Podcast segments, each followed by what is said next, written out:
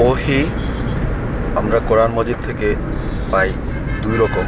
একটা হচ্ছে আল্লাহর কাছ থেকে নাজিলকৃত ওহি, আরেকটা হচ্ছে শয়তান তার অলিদের কাছে ওহি করে। তো এটা আল্লাহর কাছ থেকে যেটা ওহি, সেটার প্রমাণ অসংখ্য আছে। আমরা কয়েকটা উল্লেখ করছি ইনশাআল্লাহ বিজনিল্লাহ ছয় নম্বর সুরা সুরা আল আনামের উনিশ এবং পঞ্চাশ। বাহাত্তর নম্বর সুরার এক নম্বর আয়াত, বিয়াল্লিশ নম্বর সুরার সাত নম্বর আয়াত, বারোর তিন নম্বর আয়াত, তারপর সাত নম্বর সুরার দুশো তিন নম্বর আয়াত।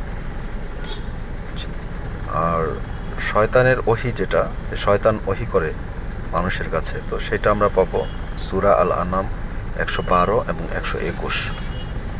সালামু আলাইকুম।